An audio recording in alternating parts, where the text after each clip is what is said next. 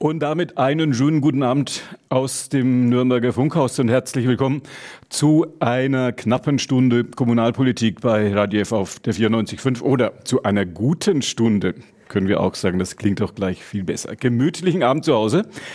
Gute Fahrt, wenn Sie irgendwo hier bei uns in der Metropolregion mit dem Auto unterwegs sind.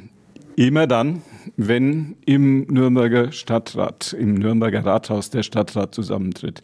Dann treffen sich an diesem Tag am Abend im Radio F-Studio hier im Nürnberger Funkhaus Nürnbergs führende Kommunalpolitiker beziehungsweise die Fraktionschefs der großen Parteien im Nürnberger Rathaus, um für uns und vor allem für die Radio F-Hörer die großen Themen der Kommunalpolitik zu diskutieren. So ist das auch heute. Andreas Kriegelstein ist der Fraktionschef der CSU, der wiedergewählte Fraktionschef der CSU, habe ich gerade gehört, ohne Gegenstimme.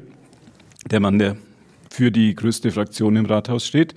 Christine Kaiser ist jetzt auch schon da, hat, hat die Treppe genommen hier fünf Etagen hoch im Nürnberger Funkhaus. Sie ist die neue, die neue auch in unserer Runde, die neue Fraktionschefin der SPD.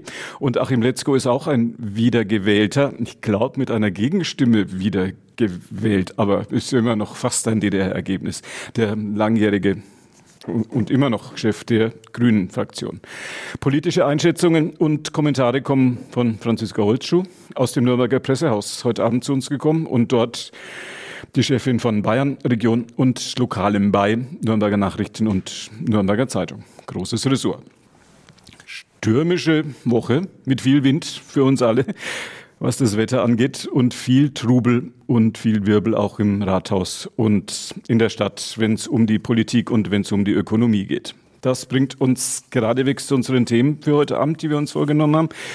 Eigentlich eine lange Liste. Im Prinzip hätte möglicherweise eins schon gereicht, aber wir nehmen uns vor, Einschätzungen und Statements zum Streik der Beschäftigten am Klinikum zu bekommen von den Kommunalpolitikern. Wir werden über die Schließung der Warenhäuser in der Innenstadt und in Langwasser sprechen. Dazu auch ein Antrag der CSU heute im Stadtrat. Und da, da geht es ums Geld, um die Entwicklung der Personalkosten im Rathaus. Wenn noch ein bisschen Zeit bleibt, vielleicht so ganz kurz am Ende schaffen wir auch noch zu klären, ob es mit dem Norrisring weitergeht. Gibt es einen Antrag im, oder gab es einen Antrag im Wirtschaftsausschuss? Sozusagen Motor- und Motorsportbegeisterung gegen Umweltziele und ob die Zabolinde bleibt, das ist der SPD ein Anliegen. Das werden wir auch ein bisschen klären, obwohl es ja eigentlich große Nürnberger Tradition ist. So, ich gehe mal davon aus, dass wir das ganz am Ende vielleicht ganz kurz machen können. Ich frage Andreas Kriegelstein, den Fraktionschef der CSU. Sie haben einen Antrag gestellt, bei dem geht es darum zu klären, beziehungsweise von der Verwaltung zu erfahren, was die Schließung von zwei der drei Nürnberger Galeria-Filialen heißt und was, so steht es in dem Dringlichkeitsantrag, der heute im Stadtrat besprochen wurde, was denn nun die anstehenden Maßnahmen seien.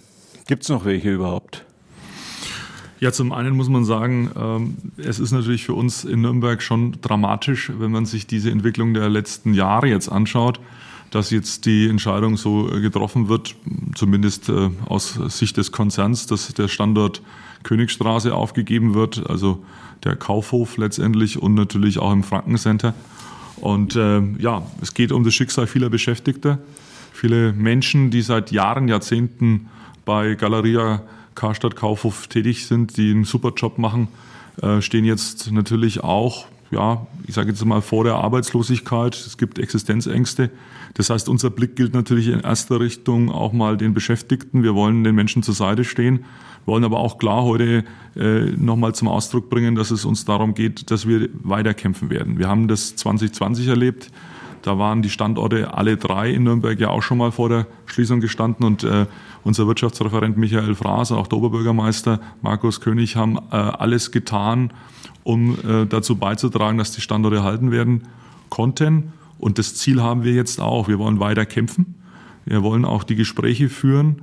Ähm, das Missmanagement in der ja, im, im Karstadt Kaufhof Konzern hat letztendlich zu diesen Problemen geführt. Dafür können die Menschen nichts, die Mitarbeitenden nichts, aber vor allem auch die Stadt Nürnberg muss ganz klar auch sagen, hat alles in den letzten Jahren versucht, dazu beizutragen, dass wir eine attraktive Altstadt haben. Wir investieren weiter, auch zum Beispiel in die Passage an der Lorenzkirche, in die U-Bahn-Passage. Ähm, und wir werden auch weiterhin die Aufenthaltsqualität in der Fußgängerzone verbessern. Und Nürnberg ist eine attraktive Stadt mit einer sehr hoch attraktiven Fußgängerzone. Und deswegen können wir die Entscheidung des Konzerns einfach so nicht hinnehmen. Das heißt, wir werden weiterhin alles tun, um die drei Standorte dauerhaft in Nürnberg erhalten zu können. Die Frage an Christine Kaiser von der SPD. Kann die Kommunalpolitik, kann die Politik das überhaupt mit auf den Weg bringen, was der Herr Kriegelstein jetzt gerade skizziert hat? Ja, wir werden alles tun, wie es äh, der Herr Kriegelstein gesagt hat, dass die Beschäft dass der Stand, dass die Standorte erhalten bleiben. Wir haben ja auch investiert in unsere Innenstadt. Und wenn man das ansieht, dass die Mitarbeiter die letzten zwei Jahre Lohnverzicht gemacht haben in der Hoffnung, dass das Unternehmen was tut, das Management eingreift und die, und die Kaufhäuser ins 21. Jahrhundert führt.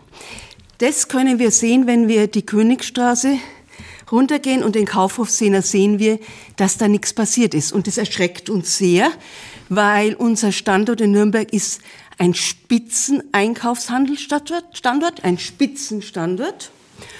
Und wir sehen das zum Beispiel beim Bräuninger, der macht es auf, seine Fassade, der kommt mal raus, da kommt mal rein. Der Wörl hat es genauso gemacht. Und wir, ja. ja, und wir vorbildlich. Und wir sehen, dass hier nicht investiert wird. Und man kann auch die Vermutung haben, dass mit den Immobilien was anders gemacht werden soll. Muss man offen so äußern. Und das ist gegenüber den Beschäftigten ein Skandal eigentlich. Und wir hoffen, es geht ja nicht nur um die Nürnberger Mitarbeiter, sondern es sind ja 5000 in der ganzen Bundesrepublik. Und da muss man schon reagieren. Und es gibt auch den Wunsch, dass man der Deutsche Städtetag da reagiert und sagt, das geht nicht so. Wir wollen in den Innenstädten, dass die Immobilien genützt werden für Beschäftigte und dass man da voranschreitet und dagegen auch Druck macht. Achim Letzko ist der Fraktionschef der Grünen und sagt, das wird alles funktionieren.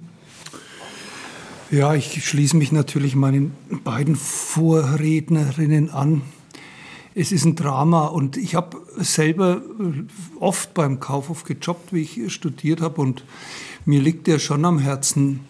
Äh, aber ich stimme zu, dass wenn man das jetzt mit anderen Warenhäusern vergleicht, also jetzt nur mal Wörl oder Bräuninger oder ansonsten, wenn mir jetzt da gerade so einfällt, das sind transparente Häuser, die haben, die arbeiten mit Glas und Licht und der Kaufhof ist halt die alte Schachtel von 1960 oder was. Aber mir ist äh, noch was anderes so ein bisschen durch den Kopf gegangen. Also so die Frage, was macht denn eigentlich eine Stadt aus? Äh, so Innenstadt und irgendwie gehört der Kaufhof so zum Heimatbild oder dem Heimatgefühl. Ich glaube, das geht vielen Leuten so. Und ich, ich erinnere mich noch sehr gut, es gab in der Verwandtschaft bei uns die Leute, die zum Härte gegangen sind. Und die sind aber nicht zum Kaufhof. Und wir sind immer zum Kaufhof, aber beim Härte waren wir jetzt seltener. Dann gab es ja auch noch den wir auf Englisch heißt Woolworth, der Woolworth. Das war auch noch eine andere Szene. Und zum Karstadt ist man eigentlich gar nicht nahe, weil das war was für die, für die Besserverdienenden, für die Hechern. Und äh, so hat sich das alles ein wenig aufgeteilt. Das ist jetzt natürlich nicht objektiv, das war so mein Eindruck. Und es ist wirklich ein Stück Heimat, das uns da droht verloren zu gehen. Äh, und das ist dramatisch. Und wenn ich mir den Klotz anschaue, er steht ja unter Denkmalschutz, da braucht man viel Fantasie, wie das äh, vielleicht der Nachnutzer dann nutzen kann. Aber wer sich den Herrn Benko mal so anschaut, ich habe mir kürzlich eine, eine Dokumentation über den österreichischen Multimilliardär angeschaut, da bleibt einem schon ein bisschen die Fantasie im Hals stecken, sozusagen, ob der wirklich bereit ist, da nochmal zu investieren. Die Frage an Franziska Holtschuh, der Lokalchefin von Nürnberger Nachrichten und Nürnberger Zeitung. Das waren die Bekenntnisse der Politiker, die sich natürlich auf die Seite der Beschäftigten, auf die Seite von uns allen, die wir Einkaufsmöglichkeiten in der Innenstadt vielleicht auch suchen, ohne ähm, die Alternative online gleich nutzen zu müssen. Sind das Worte von Politikern, die in der Realität möglicherweise, wenn es darum geht, dass tatsächlich Entscheidungen getroffen werden, nicht gehört werden werden? Es ist ein super emotionales Thema und wir haben es ja auch gerade gehört. Es geht um Menschen, die dort arbeiten und für jeden Einzelnen ist es super dramatisch, wenn der Arbeitsplatz gefährdet ist oder gar verloren geht.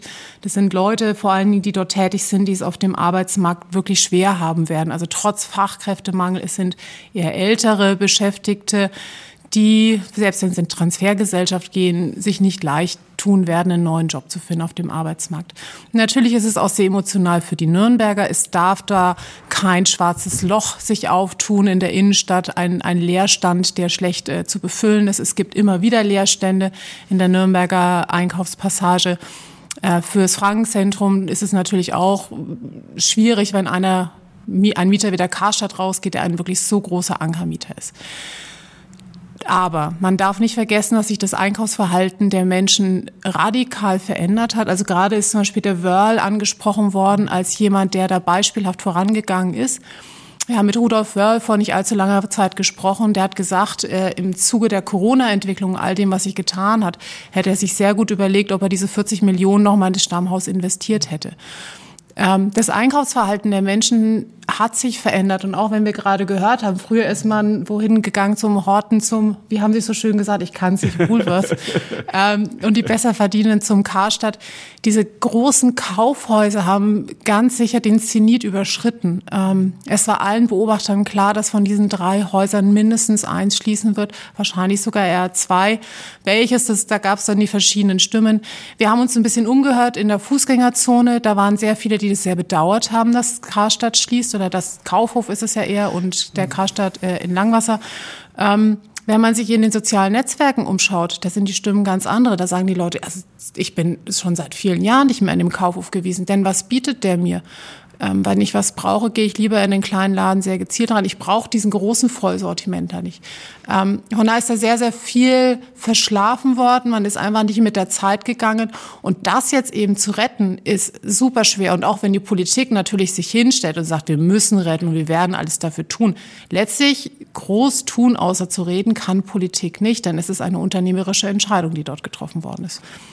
Trotzdem ist es wirklich schwer, mit diesen Löchern oder wie man sie dann immer auch nennen will, mhm. umzugehen. Also dieser Kaufhof ist ja eine riesige Fläche. Den zu beleben, mit was auch immer dann dort immer reinkommt, ist extrem schwer und es ist mehrfach angesprochen worden. Wir sehen es gerade beim City Point. Da tut sich ein Entwickler sehr schwer, da was zu machen. Da gab es auch Veränderungen und Wechsel. Corona spielt da natürlich rein und immer wieder auch andere Leerstände. Von da muss eine Kommune, muss eine Stadt äh, wirklich mit der Zeit gehen und sich innovativen Ideen öffnen, muss da wir haben es vorhin gehört, mehr Grün in die Stadt, muss mehr Aufenthaltsqualität für Fußgänger schaffen. Da ist ja auch die, die Königstraße mehr Fußgängerzone geworden. Also da gibt es viele, viele gute Ansätze. Aber man darf auf keinen Fall stehen bleiben hier und sagen, die Leute kommen schon wieder in die Stadt, äh, wenn, wenn sie Corona vergessen haben. Das glaube ich nämlich nicht, dass diese Lust aufs Shoppen so hoch ist, sondern die Leute kommen in die Stadt, wenn es eine gewisse Eventisierung der Stadt gibt. Und das meine ich nicht negativ, sondern Eventisierung ja. in dem Fall ist positiv. Ähm, letzte Frage zu diesem Thema. Königstraße gibt es eine möglicherweise auch bei Franziska Holzschuh morgen oder übermorgen dann auch in den Nürnberger Nachrichten ein, ein Thema. Gibt es eine Diskussion drum, ob die Königstraße zwischen Grand Hotel und dem jetzt heute doch so viel ähm, zitierten ähm, Kaufhof, ähm, ob das schon das letzte Wort ist. Drei tragbare Bäume hingestellt und Asphalt auf der Straße. Ähm, ist es das schon? Frage ich Andreas Kriegelstein. Also die aktuelle Situation ist blamabel, ja. muss man ganz klar sagen. Wir nennen das zwar jetzt Fußgängerzone, aber wenn man ehrlich ist, außer einem Stoppschild hat sich nichts verändert.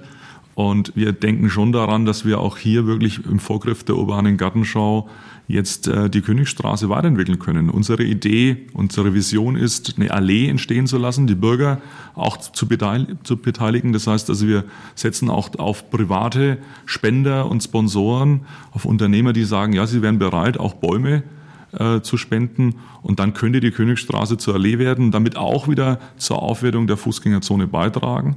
Das ist für uns ganz wichtig. Wir wollen aber, und das sage ich auch ganz klar an dieser Stelle, gerade bei dem Thema Einzelhandel auch sicherstellen, dass Menschen mit dem Auto in die Altstadt kommen. Wir haben viele Innenstadtparkhäuser. Die Erreichbarkeit muss auch gewährleistet sein. Und deswegen gilt es für uns auch, das Gesamtkonzept auch unter den Mobilitätsfragen zu klären. Und autofreie Innenstädte haben meines Erachtens keine Zukunft. Und deswegen glauben wir, also wir werden hier auch äh, durchaus einen Kompromiss finden müssen, dass auf der einen Seite mehr Grün in die Altstadt kommt, die Aufenthaltsqualität sich steigert, auf der anderen Seite eben auch die Erreichbarkeit für den Einzelhandel sichergestellt ist. Königstraße mit richtigen Bäumen oder mit Trag, mit diesen Kästen, die, die, die Nürnberger irgendwie so modern geworden sind, wer immer das auch ähm, so, so schwer favorisiert hat. Richtige Bäume, frage ich erstmal Achim Letzko Grün und dann Christine Also jetzt muss ich erst einmal tief Luft holen, weil das, was der Andreas Griegelstein gerade von sich gegeben hat, das kann ja gar nicht verstehen. Wir haben dermaßen viel Parkhäuser in der Innenstadt. Und wer mit dem Auto fahren will, der findet im Parkhaus immer einen Platz. Also das muss ich sagen, da bin ich jetzt tatsächlich ein bisschen verwundert. Äh, diese, diese autoarme Innenstadt, würde ich es mal nennen, die habe ich jetzt eigentlich immer als naja, Konsens zwischen uns so empfunden, dass da jetzt noch einmal so ein Aufschlag kommt, dass man noch einmal darauf Wert legt, dass auch der Autofahrer in die Innenstadt fahren können muss. Das finde ich jetzt äh, etwas merkwürdig. Egal. Aber eines will ich schon dazu sagen zur Königstraße. Also wir haben uns ja miteinander einen großen Schwur gegeben vor zwei oder drei Jahren. Da hat der Daniel Ulrich, der Stadtbaumeister, gesagt, also wir können das schon machen, aber wir werden kein Geld haben aus dieser vorläufigen Fußgängerzone eine richtig schöne, tolle mit, mit Pflasterung und so zu machen. Und da haben wir alle brav genickt und haben gesagt, naja gut, Hauptsache wir fangen einmal an. Äh, dann ist es zumindest einmal eine Fußgängerzone und dann wird sich alles weitere ergeben. Also die Fairness würde ich würde ich uns allen jetzt schon weiter, weiter wünschen. Es ist halt, ne, aber wie es halt so ist im Leben. Wenn man jetzt da äh, Möglichkeiten findet, dass der, der, die Autofahrerin merkt, hoppala, ich fahre ja durch einen Gehsteig auf gut Deutsch, dann soll mir das recht sein. Und dann ist mir das jetzt erst einmal nicht so wichtig, ob da echter Baum gepflanzt wird oder einer im Kübel steht. Frau Christine Kaiser und dann noch Replik von Achim Letzkow, Fazit von ähm, Franziska Holzschuh und dann sprechen wir über die Personalkürzungen bei der Stadt.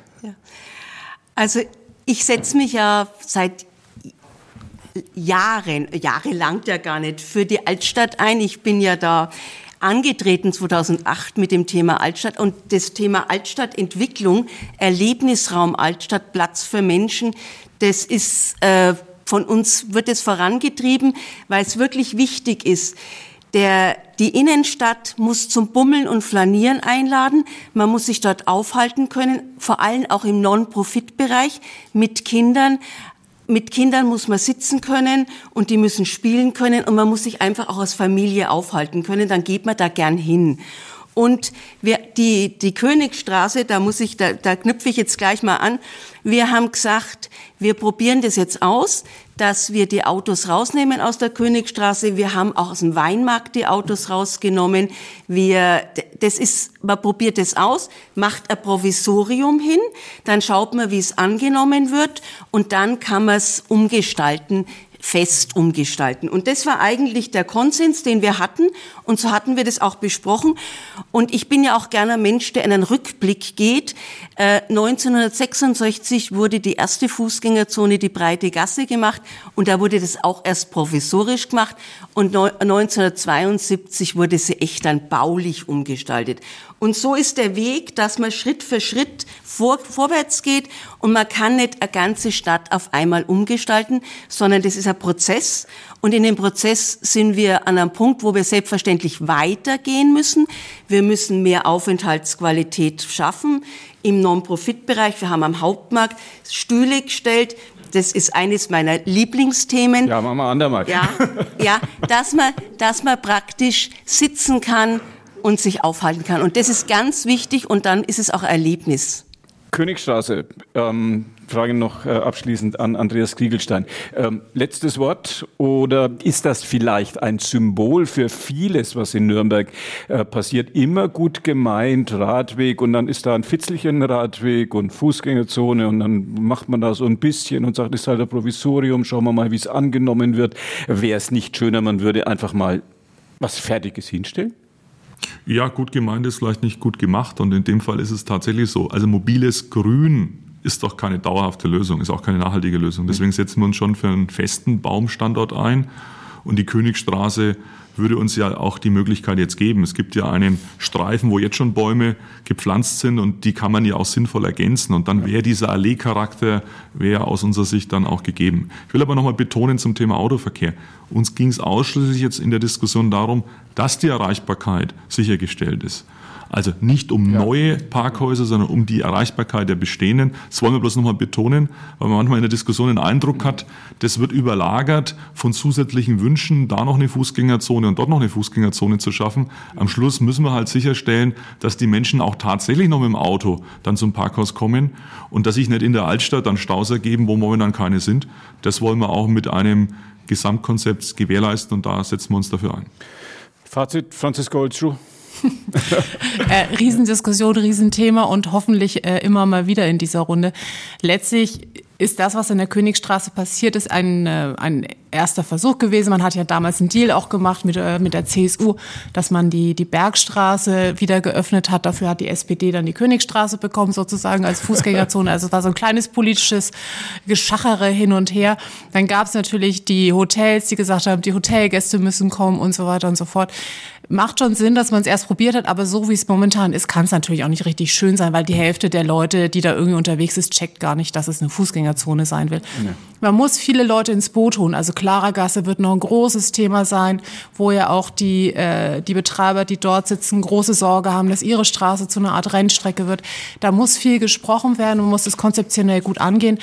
Aber ich denke, klar, für alle ist so, wie es momentan ist, ist es nicht gut. Also man muss da noch sehr, sehr viel Hirnschmalz reinstecken. Thema im Stadtrat heute auch die Frage, ob die Stadt Nürnberg künftig überhaupt genügend Personal haben wird, um das ähm, alles auf die Reihe zu bekommen. Ich frage mal Achim Letzko von den Grünen, fangen wir mal so eine Art kleiner Opposition im Rat auch an. Ja, ich sehe die in dem Gesichtsausdruck an. Jetzt sagt, jetzt kommt er wieder mit, dass ich hier die Opposition sein soll. Aber ähm, wird, werden, diese, werden diese Stellensteigerungen, werden die schmerzlos durchgehen? Nein, nein. Also das war von Anfang an klar, dass das eine, eine schmerzhafte Operation ist und ich kann da jeden Geschäftsbereich verstehen, der zähneknirschend den Bericht geschrieben hat, den wir heute zur Kenntnis genommen haben. Hm. Das äh, ist überhaupt keine Frage. Und die Stellen, die wir jetzt neu aufbauen, ähm, die sehe ich jetzt natürlich stärker gewichtet als die, die eingespart werden müssen. Aber das nehme ich auch so zur Kenntnis. Also, dass das kein keine Freudenschreie äh, gebracht hat. Das ist klar, aber ich, ich sage es nochmal, wir müssen schon darauf hinweisen, dass der sogenannte blaue Brief aus Ansbach, den wir letzten Februar erhalten haben, äh, uns dazu gezwungen hat. Also es ist, es ist ja nicht so, dass wir gedacht haben, was machen wir denn jetzt, damit wir die Leute ärgern, sondern das ist eine Notwendigkeit, äh, die uns von außen aufgegeben worden ist. Natürlich Jetzt sage ich einmal, gibt es da keine, keinen göttlichen Algorithmus, der sagt, jawohl, jetzt sind alle gleich betroffen. Das ist bei einer 12.000 Personen Verwaltung äh, kaum möglich. Da gibt es natürlich auch gewisse Irritationen und vielleicht Sachen, die man noch einmal anders regulieren muss. Aber für einen ersten Aufschlag habe hab ich das äh, sehr gut gefunden. Das sind immerhin 37 Seiten, die deutlich machen, wo die Stadt jetzt vorhat zu sparen, stellenmäßig. Ja. Und die Frau Ruf hat es ja heute auch noch einmal in der NN und NZ deutlich gemacht. Äh, jetzt nur am Beispiel der Kultur sind natürlich 61 Stellen, das ist schon Hammer. Aber so ist das Leben. Äh, es geht nicht immer nur voran, man muss auch mal einhalten und innehalten und sich neu aufstellen. Und ich bin aber heute wirklich mit, mit der Erkenntnis rausgekommen, dass da auch Stadtrat und Stadtverwaltung schon am gleichen Ende vom Strick ziehen. Konsens sozusagen, wenn es darum geht, das möglichst sozial und vielleicht auch vor allem finanziell verträglich für die Stadt Nürnberg auf den Weg zu bringen. Diese 37 Seiten, Achim Letzko hat es gerade zitiert, kann sich die Bürger dieser Stadt auch angucken, kann man sich, wenn man sich die Ausschussunterlagen des heutigen Stadtrats im Internet anguckt ähm, kann man sich die erstmal laden. Ausdrucken kostet viel Papier.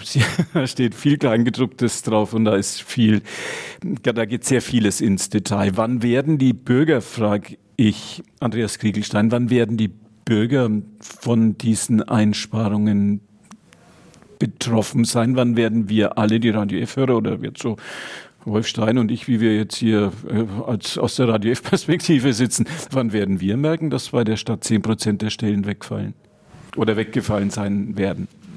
Ja, teilweise spüren wir das jetzt schon. Also man muss ja offen auch sagen, viele Stellen sind ja nicht besetzt. Das heißt, es gibt Stellen, die seit Monaten, manche sogar seit Jahren vakant sind. Und in manchen Bereichen ist natürlich jetzt durch Corona ein Effekt entstanden, dass viele Dienstleistungen durch die Bürger angefragt werden, die die Mitarbeitenden der Stadt jetzt in der Form so auch nicht zeitnah umsetzen konnten. Da gab es die berühmten Staus, die Schlangen. Ja. Ähm, wir waren jetzt dabei, jetzt die letzten Wochen und Monate, ich glaube, sind wir insgesamt auf einem guten Weg gewesen, diesen, diesen Rückstau abzuarbeiten. Aber Fakt ist, wenn wir natürlich Stellen konkret jetzt einsparen, dann hat es auch Auswirkungen auf das Thema Dienstleistungen, auf das Thema Bürgerservice. In vielen, vielen Bereichen, in den Dienststellen bedeutet das natürlich, dass Dinge vielleicht dann länger brauchen, dass manche Sachen auch ähm, ja, liegen bleiben. Ähm, das hat Auswirkungen natürlich auf eine Stadtgesellschaft, wo ja, wir jetzt auf der einen Seite äh, eine wachsende Bevölkerung haben, auf der anderen Seite eben ähm, Stellen einsparen wollen. Und dieser Spagat, äh, der macht es uns besonders schwer. Das sage ich ganz klar. Wir hatten letztes Jahr im Rahmen der Haushaltsberatung es uns eben nicht leicht gemacht. Achim Letzko hat es dargelegt. Äh, diese Drohkulisse, dass wir keinen genehmigungsfähigen Haushalt bekommen, hat uns natürlich jetzt auch auf den Plan gerufen, diese Sparvorschläge auch so gemeinsam mit dem Kämmerer auch zu treffen, diese Entscheidungen zu treffen und auch umzusetzen. Und deswegen werden wir jetzt immer wieder gezwungen sein, auch zu überlegen, wie gehen wir vor. Deswegen finde ich auch diesen Bericht, den wir heute im Stadtrat diskutiert haben, sehr, sehr wichtig, weil wir eben dadurch die Möglichkeit haben zu sagen, gut, wo stehen wir gerade, was ist jetzt in Umsetzung, wo muss man an welcher Stelle vielleicht auch gerade in einem sozialen Kontext, es geht um das Thema Kinderbetreuung, es geht um unsere Mitarbeitenden auch in den Schulen, wo können wir gerade in dem sozialen Kontext auch vielleicht ähm, Dinge, die schon herausgenommen sind, ja, aber vielleicht auch noch stärker auch würdigen, so dass wir also wirklich äh, sehr, sehr behutsam diesen Prozess jetzt gehen. Und ich denke, auch hier ist es ein Dialog. Heute ist die erste Lesung gewesen. Wir werden aber weiter uns darüber austauschen müssen. Und es ist sicherlich auch immer eine Frage, was kann sich die Stadt auf Dauer leisten? Und dass wir auch unseren Mitarbeitern einiges abverlangen, ist, ist so. Aber ich denke, es geht nur miteinander und auch das setze ich jetzt stark auch zwischen den drei Fraktionen, dass wir dieses Thema Personalkosten immer wieder im Blick behalten.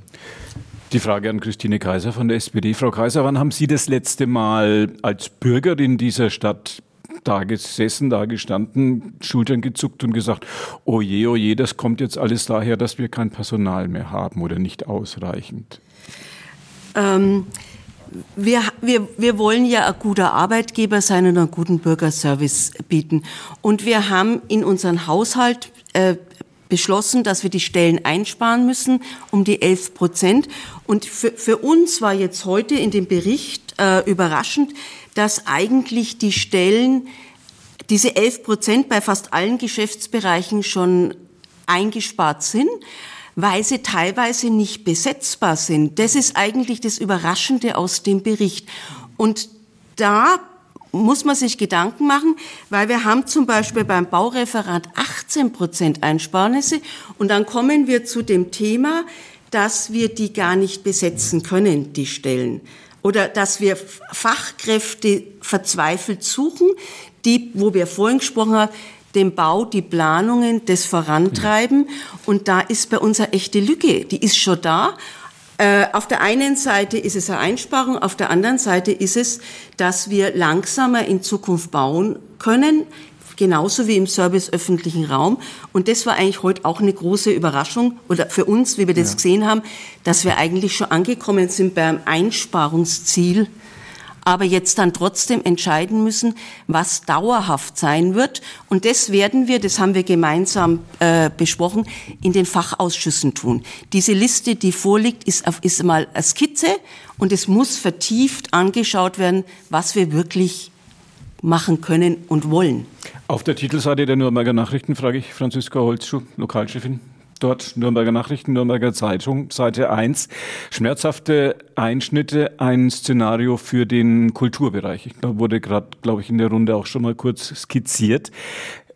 Wie waren die Reaktionen der Nürnbergerin, der Nürnberger, der Leser, der Leserin darauf?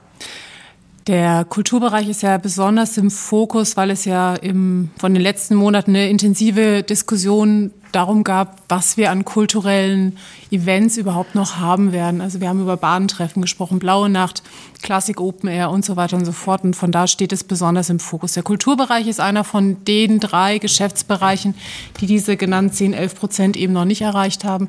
Die anderen ähm, ist äh, beim Oberbürgermeister angesiedelt und äh, im Bereich Sport und Schule. Alle anderen Bereiche haben es schon letztlich erreicht. Kultur ist immer was Emotionales, Kultur ist aber auch gleichzeitig etwas, was man in Anführungszeichen nicht wirklich braucht. Also es ist nichts, was überlebensnotwendig ist im, oder was wirklich äh, etwas ist, was zur ja, so im Gegensatz zur Feuerwehr. Zur Feuerwehr, genau. Die braucht man. Und wenn ich ein Haus bauen will, dann sind auch so ein paar rechtliche Sachen. Ob ich ins Museum gehe, ist vordergründig mein Privatvergnügen. Aber natürlich ist Kultur total wichtig und entsprechend steht Kultur immer besonders im Fokus mhm. in einer besonderen Diskussion und Emotionalität. Ähm, das da Stellen nicht besetzt werden können in anderen Bereichen, ist natürlich sehr dramatisch, weil es gerade angesprochen worden ist. Ähm, beim Baubereich, wenn man heute einen Antrag einreicht, dauert es Monate, bis der in Teilen genehmigt wird. Es kommt zu massiven Verzögerungen und das in einem Bereich, wo wir sagen, wir müssen eigentlich dringend bauen.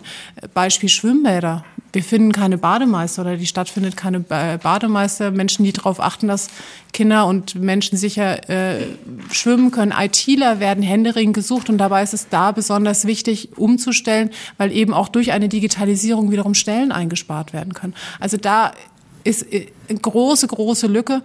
Und von daher ist es wirklich klug, wenn man sich in den einzelnen Bereichen sich das genau vornimmt und sagt, wo sparen wir sinnvollerweise und wo macht es überhaupt keinen Sinn zu sparen. Denn einfach nur groß ne, Messer anzulegen und äh, einfach querbeet 10, 11 Prozent einzusparen, ist natürlich völliger Blödsinn, sondern man muss sich das genau angucken. Haben Sie vor diesem Hintergrund den Eindruck, dass man das in, der, in den Reihen der Nürnberger Kommunalpolitik, drei der Verantwortlichen an entscheidender Stelle ja heute auch hier bei uns heute Abend im Nürnberger Funkhaus, dass man das doch als eher ähm, solidarischen Prozess versucht auf den Weg zu bringen? Ich glaube, inzwischen versucht man das auf einen solidarischen Prozess. Um den Bereich Kultur gab es ja eine ziemlich intensive Diskussion, auch vor ein paar Monaten.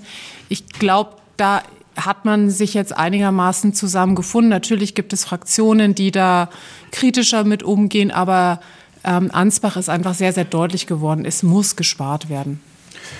Eine ein Prozess, der uns sicherlich noch eine ganze Weile beschäftigen wird und wo es möglicherweise dann auch an den einzelnen Themen oder an einzelnen Punkten, wenn es dann darum geht, dass vielleicht bei Sördern, sag ich jetzt mal, nicht äh, der super-duper äh, Exzellenzbaumschnitt am Wördersee jedes Jahr gemacht wird und jedes Zweiglein für viel Geld extra abgezwickt wird. Wenn, oder ob andere sagen, nee, das muss man so schön machen, das äh, gibt sonst einen wilden Wildwuchs und sowas. Das unter Umständen irgendwann in diesen Bereichen dann konkret an einzelnen Beispielen diskutiert wird. Vor allem auch im Kulturbereich. Das äh, die Frage oder viele Fragen, die sich da noch am Horizont auftun. Streik am Klinikum, kurze Frage in die Runde. Ähm, fangen wir bei der größten Fraktion an. Ähm, sind die Forderungen von Verdi berechtigt? Wird das durchgehen? Achim äh, äh, Andreas Kriegelstein. Ja, man muss natürlich die Gesamtsituation jetzt aktuell mal sehen. Ähm, klar, durch den Krieg in der Ukraine, durch die verschiedenen Krisen haben wir jetzt eine deutlich steigende Inflation. Äh, wir waren schon über 10 Prozent bei der Inflation. Jetzt äh, liegen wir aktuell bei etwas über 8 Prozent.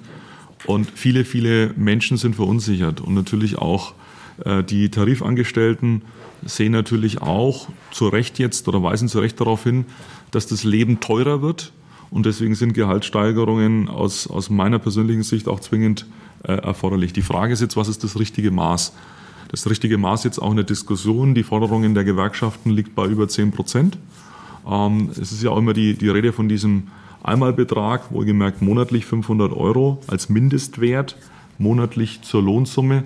Und das wird natürlich schon in vielen Bereichen jetzt in der, ich sag mal, kommunalen Familie dazu führen, dass äh, die ja, Personalkosten wieder deutlich steigen. Und wir hatten jetzt ja gerade die Debatte äh, über die Personalkostensituation in Nürnberg, über den Stellenplan. Und wenn man sich das in, einer Gesamt, äh, in einem Gesamtblick mal anschaut, dann muss man schon sagen, ähm, sehe ich das mit großer Sorge jetzt als Verantwortliche auch im Nürnberger, Nürnberger Rathaus, dass wir auf der einen Seite sagen, steigende Personalkosten führen natürlich für uns insgesamt zu einer Verschlechterung auch unserer Haushaltslage und bedeutet am Ende womöglich auch wieder, dass wir das Thema Personal, Stellen und Kapazitäten insgesamt wieder neu diskutieren müssen. Deswegen kann ich nur appellieren an die Tarifparteien, das ist nicht die Politik, sondern die Tarifparteien sind da gefordert, sich jetzt auch an den Verhandlungstisch zu begeben. Ich glaube, Warnstreiks sind nicht der Weg, es ist nicht der Weg, es ist nicht die Lösung, sondern ich glaube, es geht nur über den Verhandlungswege. Und da müssen beide Seiten aufeinander zugehen und darauf setzen wir auch als CSU-Fraktion. 2000 Beschäftigte im Gesundheitswesen haben heute Morgen am Nürnberger Nordklinikum demonstriert. In einer der beiden großen Zeitungen dieser Stadt, Nürnberger Nachrichten, was sehe ich hier gerade, ist auf Seite 1 abgebildet ein, eine, junge Frau mit einem Plakat in der Hand, 100 Milliarden für die Pflege statt fürs Militär. Ist das ähm, etwas, was das zum Polarisieren bringt, frage ich Christine Kaiser von der SPD. Also das Thema, dass wir bei der Pflege bei geringen Entgeltgruppen bei dieser extremen Inflation von 10 Prozent was zulegen müssen. Und es ist durchaus berechtigt, dieser Streik und die Forderungen. Aber natürlich, wie es der Herr Kriegelstein gesagt hat, sind wir in einem Konflikt, weil das unseren Haushalt belastet, für den wir auch Verantwortung haben. Aber ich glaube, wir können nicht ähm, bei den geringen Entgeltgründen bei der Pflege sparen. Wir brauchen da mehr Leute, wir brauchen gute Arbeitsbedingungen und deswegen muss man schauen, ob diese Krankenhausreformen, dass da die Gelder anders verteilt werden, damit wir in unserem Nürnberger Klinikum eine andere Situation erreichen.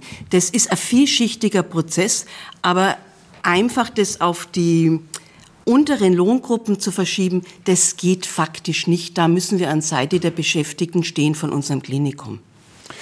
Und der Streik wird dauern und dauern. Achim Letzko, Grün?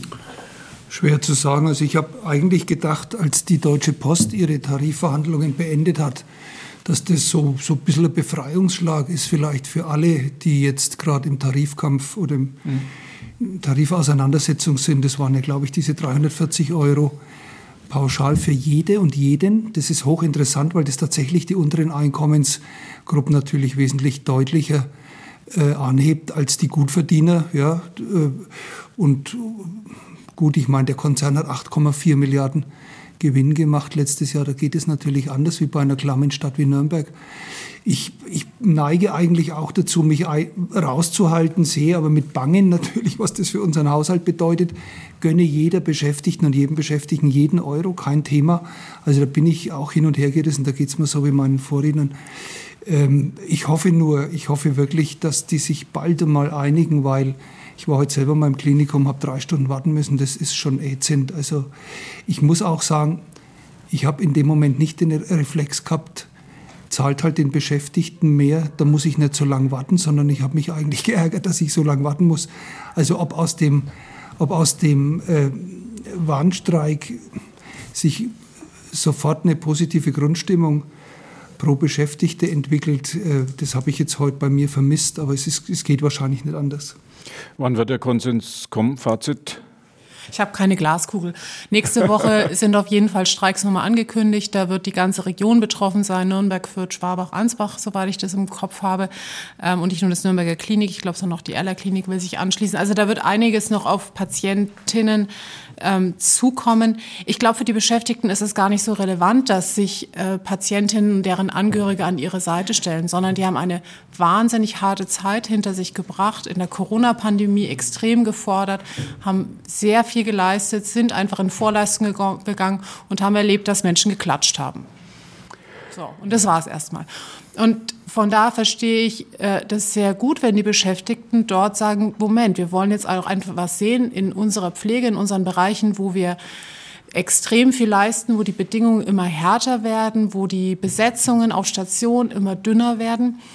Ähm, wir wollen in irgendeiner Form eine Anerkennung haben und eine monetäre Anerkennung ist ja immer eine sehr, sehr gute und sehr, sehr wichtige. Gleichzeitig hat Christine Kaiser etwas sehr Wichtiges gesagt. Die gesamte Krankenhauslandschaft in Deutschland braucht eine Neustrukturierung. Man muss da wirklich sehr gut drauf schauen, gucken, was macht Sinn, ähm, wie kann man Krankenhäuser so ausstatten, dass sie mit einer ordentlichen Finanzierung auch ähm, eine ordentliche Versorgung der Menschen leisten können, die es eben brauchen. Denn letztlich, das wollen wir alle. Wir wollen doch nicht ins Krankenhaus gehen, irgendwann mit einem unklaren Befund und dann heißt es, in drei Monaten können wir mal gucken, ob es irgendein gutartiger oder bösartiger Tumor war. Und das kann es eben bei uns im Land nicht sein. Also da muss sehr, sehr viel passieren. Es tut sich einiges ja auch in der Region, beziehungsweise in Nürnberg. Zwei Kliniken schließen sich jetzt zusammen. Pater Maria und Theresien, die da versuchen wollen, besser zu bestehen auf dem Markt letztlich. Aber die Diskussion darf nicht halt machen bei der Frage, kriegen die Beschäftigten jetzt 500 Euro mehr oder eben nicht. Und möglicherweise wird es auch Entscheidungen der Bundes- und der Landespolitik brauchen, um langfristig aus dieser Situation rauszukommen. Wir werden das verfolgen und bin mal gespannt, ob wir, wenn wir in vier Wochen zur nächsten Runde hier, zur nächsten Stadtratsrunde zusammenkommen, ob auf meinem äh, Spickzettelchen das ähm, Thema immer noch stehen wird. Wir haben nur noch ein paar Minütchen, deswegen hätte ich die, ich würde gerne das jeweils mal kurz ansprechen mit der Bitte, dass wir das jetzt so ein bisschen ähm, einmal quer, ähm, einmal schnell quer gefragt, muss ich sagen. Ähm, die, es gab im Wirtschaftsausschuss einen Antrag der linken Liste, ähm, dass in den Zeiten, wo es darum geht, Klimaneutralität und Klimaschutz ähm, zu pflegen und wo, wo nicht alle so viel Auto fahren sollen, ähm, dass man das Nordisringrennen äh, absagt. Ähm, mit der Bitte um kurze Statements ähm, fangen wir mal, ja, ähm, Andreas Kriegelstein, CSU. Für mich ist es reiner Populismus. Ähm, wir konnten es nicht nachvollziehen, warum jetzt diese Debatte führt. Das Nordisringrennen gehört zu Nürnberg ähm, wie viele andere große Sportveranstaltungen. Wir haben das seit vielen Jahren, Jahrzehnten jetzt auch denke ich, auch unter Beweis gestellt, dass wir das in Einklang bringen können, auch mit den Bedürfnissen der Anwohner. Und äh, das sind äh, drei Tage im Sommer, die einfach, glaube ich, schon ein Highlight auch äh, im Veranstaltungsreigen der Stadt darstellen. Und deswegen halten wir an diesem Norrisringrennen fest. Ich glaube, dass es auch ein wichtiges Signal ist. Und wie gesagt, die Diskussion, die da begonnen wurde, ist, glaube ich, reiner Wahlkampf oder reiner Populismus. Christine Kaiser, SPD. Ja, ich, ich schließe also ich schließe mich da an, das Norrisrennen, Rennen, ähm, der CO2-Ausstoß. Wir gehen ja, es geht ja um den CO2-Ausstoß und da kann man eigentlich ganz einfach sagen, das ist jetzt mal so populistisch aufgesprungen, dass die, dass wenn man das abschafft, äh, das was bringen würde. Aber allein der Verkehr zum Badentreffen oder zu jeder weiteren Großveranstaltung, Rock im Park oder Klassik Open Air, macht, die, macht mehr CO2-Ausstoß als das äh, Norrisrennen. Und insofern denke ich, dass man die Transformation zum Klimawandel großflächig angehen muss und jetzt nicht auf solche einzelne Punkte tippen muss und so ein bisschen eine Spaßbremse reinbringen muss. Und ich denke auch, dass das Norrisringrennen wir werden dazu dann auch Elektromotoren haben und das dort ausprobieren. Und es wird ein interessanter Changing in dem, wie Autos sich bewegen. Und da haben wir diese, diese Strecke vor Ort bei uns in der Stadt. Bei Achim Letzko von den Grünen gehe ich mal davon aus, dass er im Freundes- und Bekanntenkreis niemanden kennt, der sich schon ein Ticket für den Norrisring gekauft hat. Oder doch? Doch, doch, kenne ich schon. Ach so, ja. Kenne ja, ich schon und die erzählen es mir auch immer ganz freudestrahlend, aus Absicht natürlich. ähm, ja, also ich muss sagen, natürlich ist unsere Leidenschaft eng begrenzt, das kann man sich vorstellen. Ich halte es auch persönlich für ein, für ein Event äh, des vergangenen Jahrhunderts. Wahrscheinlich wird man Richtung Elektromobilität sich weiterentwickeln. Ich kann mich erinnern an ein Gespräch mit Uli Mali, der mir mal erzählt hat, da gab es schon mal Bemühungen und ich glaube, die sind dann aber nach Berlin, die Veranstalter. Ähm, dagegen hätte ich jetzt gar nichts, aber dieses Gedröhne der Motoren, ich wohne ja am Friedrich-Eber-Platz und höre die dann, muss man sich auch mal vorstellen, finde ich eigentlich ein überkommenes Ritual, äh, muss nicht sein. Ich nehme aber wahr, dass die Veranstalter sich außerordentlich bemühen, äh, das zu tun, was sie tun können, um, um äh, da mäßigend einzugreifen. Aber der Event als solcher ist natürlich erst einmal mit Verbrennen von Benzin verbunden und äh, wir könnten darauf verzichten.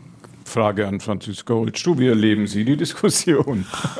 Super schwierig. Also das ist ja etwas, äh, der eine findet es toll, der andere findet es nicht toll. Ich bin kein Fan von Autorennen, habe aber in der Redaktion genug Kollegen, die es total spannend finden ja. und da jedes Jahr gern hin will wollen. Was ich total putzig fand in der Diskussion war der Verweis, man habe jetzt auch ein, ein äh, Ticket für den öffentlichen Nahverkehr damit verbunden. Also ich, da wäre ich davon ausgegangen, dass man das schon viel früher letztlich mitgedacht hätte, dass das jetzt eben so ein bisschen als Feigenblättchen kommt.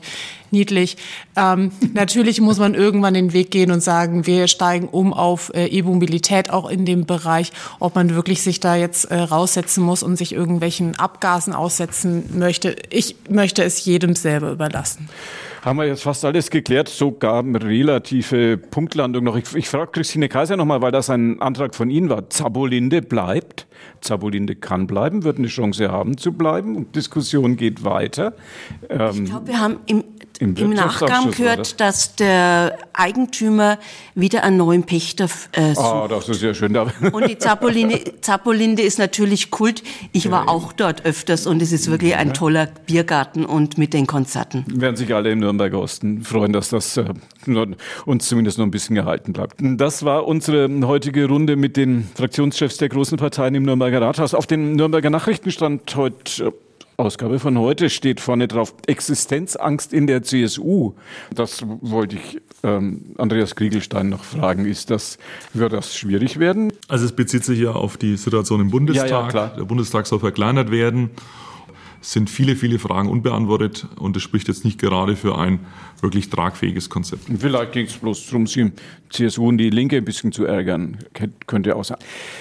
Und das war's denn für heute aus dem Nürnberger Funkhaus bei uns im Radio F-Programm mit einer Stunde Kommunalpolitik. Bei uns geht's jetzt, naja, doch zügig auf die 21 Uhr Nachrichten zu. Bei uns gewesen heute Abend Andreas Kriegelstein, der Fraktionschef der CSU im Nürnberger Rathaus, Christine Kaiser, die Fraktionschefin der SPD und Achim Letzko von den Grünen.